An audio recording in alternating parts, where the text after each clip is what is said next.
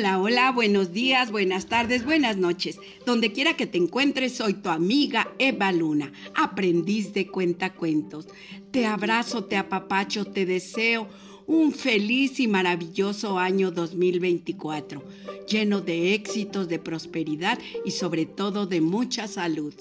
Y continuamos aquí, amigos, con los cuentos. Recuerden que tengo mi correo evangelina trejo sesenta y dos arroba gmail punto com y mi Instagram eva guión bajo luna guión bajo cuenta guión bajo cuentos para que se comuniquen conmigo y podamos saber qué les gustó, qué no les gustó, qué cuento quieren que les cuente. Hoy, mis amigos, les traigo cuentos de libélulas. Sí, esos animalitos tan maravillosos y tan preciosos.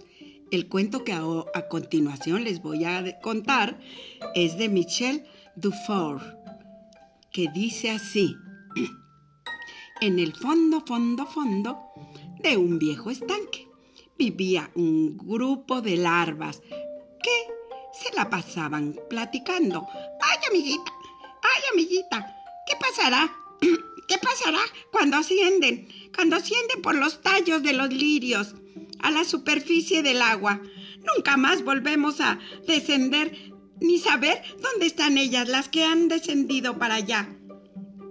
Ellas se prometieron una a otra que la próxima de ellas que subiera hasta la superficie volvería a decirles a las demás lo que le había ocurrido allá arriba. Poco después, una decidida y muy, muy, muy decidida sintió un deseo irresistible de ascender hasta la superficie. Comenzó a caminar, a caminar y a caminar hacia arriba por uno de los tallos de los lirios. Y cuando finalmente estuvo fuera, se puso ay, a descansar sobre una hoja de lirio. ¡Ay, qué cansada estoy! He caminado mucho, dijo. Entonces, en ese momento, experimentó algo maravilloso, increíble, mágico.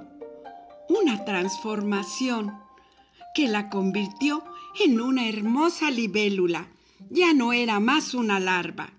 Ella no lo podía creer. No entendía cómo había sido. Tenía unas alas hermosas, transparentes, fibrosas y fuertes. Entonces empezó a volar y trató de cumplir su promesa a sus amigas. Pero fue en vano, volando de un extremo al otro, de un lado al otro de la charca. Ella podía ver a sus amigas larvas sobre el fondo. Entonces comprendió incluso si ellas a su vez la podían ver,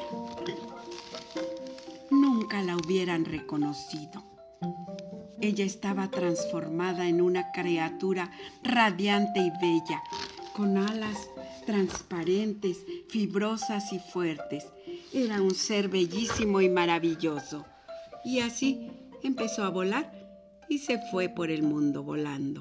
Y colorín colorado, este cuento ha terminado. ¡Adiós!